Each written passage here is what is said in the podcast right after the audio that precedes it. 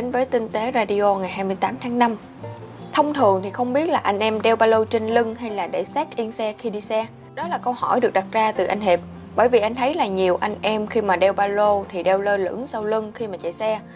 Anh Hiệp đã chọn giải pháp để sát yên và để phía trước có treo vào xe. Có lẽ vì ba lô nặng và đeo lâu thì nó nóng. Không biết là có anh em nào giống như vậy không? Có vài bạn comment là mình đeo đằng trước. À, thêm một option khác, có nhiều bạn chọn cách là đặt ba lô phía trước chỗ chân, còn đeo sau thì vừa sát với yên xe cho đỡ nặng. Còn anh em còn lại thì có thói quen đeo ba lô như thế nào, hãy cùng chia sẻ nhé. Và anh em có biết ông vua sòng bạc là ai không? Ngày hôm qua thì ông ấy đã qua đời ở tuổi chín mươi tám. Stanley Ho, hoặc còn gọi là Hà Hồng Sơn, ông được vinh danh là ông vua sòng bạc. Ông đã tạo ra được một cơ ngơi sòng bạc rất lớn tại Macau, cũng như là nổi tiếng toàn thế giới.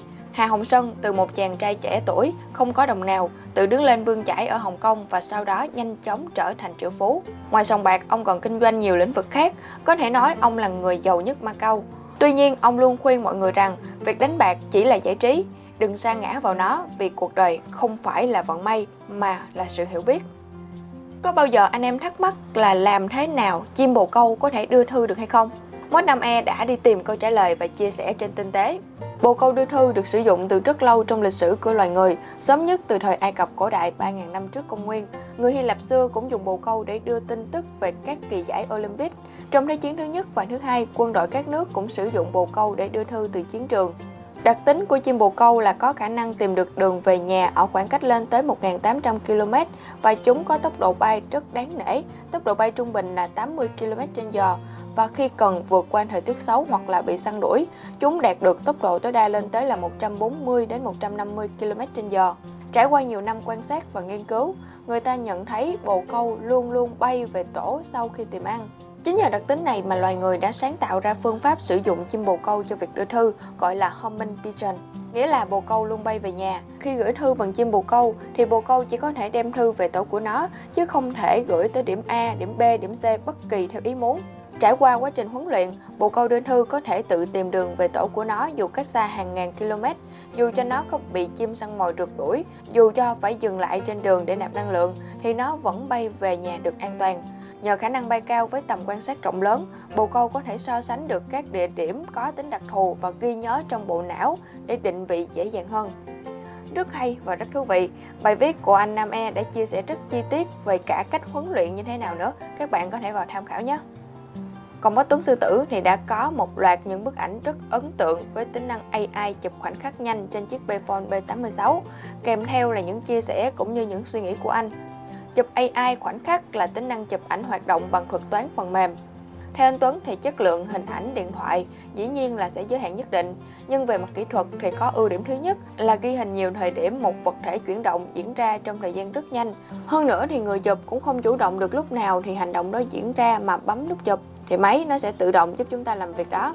Thứ hai, nó lưu một loạt mười lăm thời điểm, người dùng có thể chọn lại một thời điểm cao trào nhất của hình ảnh.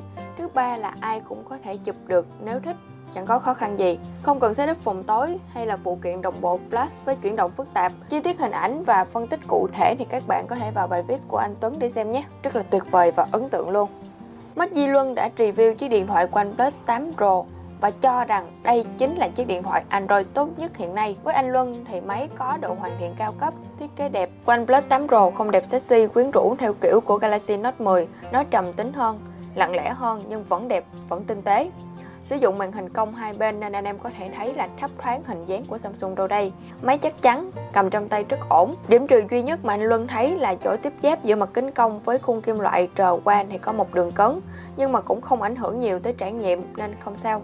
Máy chạy nhanh cực kỳ mượt, không bị đứng khựng ở bất kỳ chỗ nào. Giao diện, hiệu ứng, chuyển cảnh, mọi thứ đều được làm chỉnh chu. Tiếp theo là cấu hình top hiện nay khi OnePlus tám Pro sử dụng Snapdragon tám sáu năm, bộ nhớ chuẩn U F S ba chấm không và RAM là mười hai gi-ga-bai. Màn hình của OnePlus tám Pro bự tới sáu phẩy bảy mươi tám nhưng nó đã lắm vì rộng, màu sắc ổn, xem ngoài trời tốt và quan trọng là có hỗ trợ tần số quét một trăm hai mươi héc để chuyển động hình ảnh trở nên mượt hơn. Về phần chụp hình có ba camera, góc rộng, tele, siêu rộng. OnePlus tám Pro chưa cho hình ảnh được như Galaxy S hai mươi hay là mười một Pro Max nhưng mà cũng không tệ, một chín một mười. có xu hướng làm cho ảnh có tông màu trắng hơn so với thực tế. Còn về độ chi tiết hay chụp ảnh thiếu sáng thì khá ổn. Viên pin có mức dung lượng là bốn nghìn năm trăm mười mi li am pe giờ, có thêm sạc nhanh với công suất tối đa là ba mươi oát. Anh Luân cũng chia sẻ là dùng tối đa thời gian kết nối bốn G thì máy sẽ được một phẩy năm ngày. Nói tóm lại, nó đơn giản, phục vụ tốt cái mà nó cần phục vụ, với mức giá bán xách tay tại Việt Nam là mười bảy phẩy chín triệu đồng. Cuối cùng là cơ hội để nhận quà từ game xe tinh tế bằng cách là chia sẻ về loại phụ kiện cá nhân mà anh em đang sử dụng. Vào phần bình luận của bài viết của Motsu Béo Béo, mình có để đường link trong bài của mình đó, để dẫn qua đó. Quà tặng là một chiếc túi đeo hông và nón của Givi. Game sẽ kết thúc vào lúc hai mươi ba giờ năm mươi chín phút ngày Chủ nhật ba mươi mốt tháng năm năm hai nghìn không trăm hai mươi. Kết quả trúng giải thì sẽ được công bố trong game xe tinh tế lần thứ chín. Chúc anh em may mắn, còn bây giờ thì mình xin chào và hẹn gặp lại.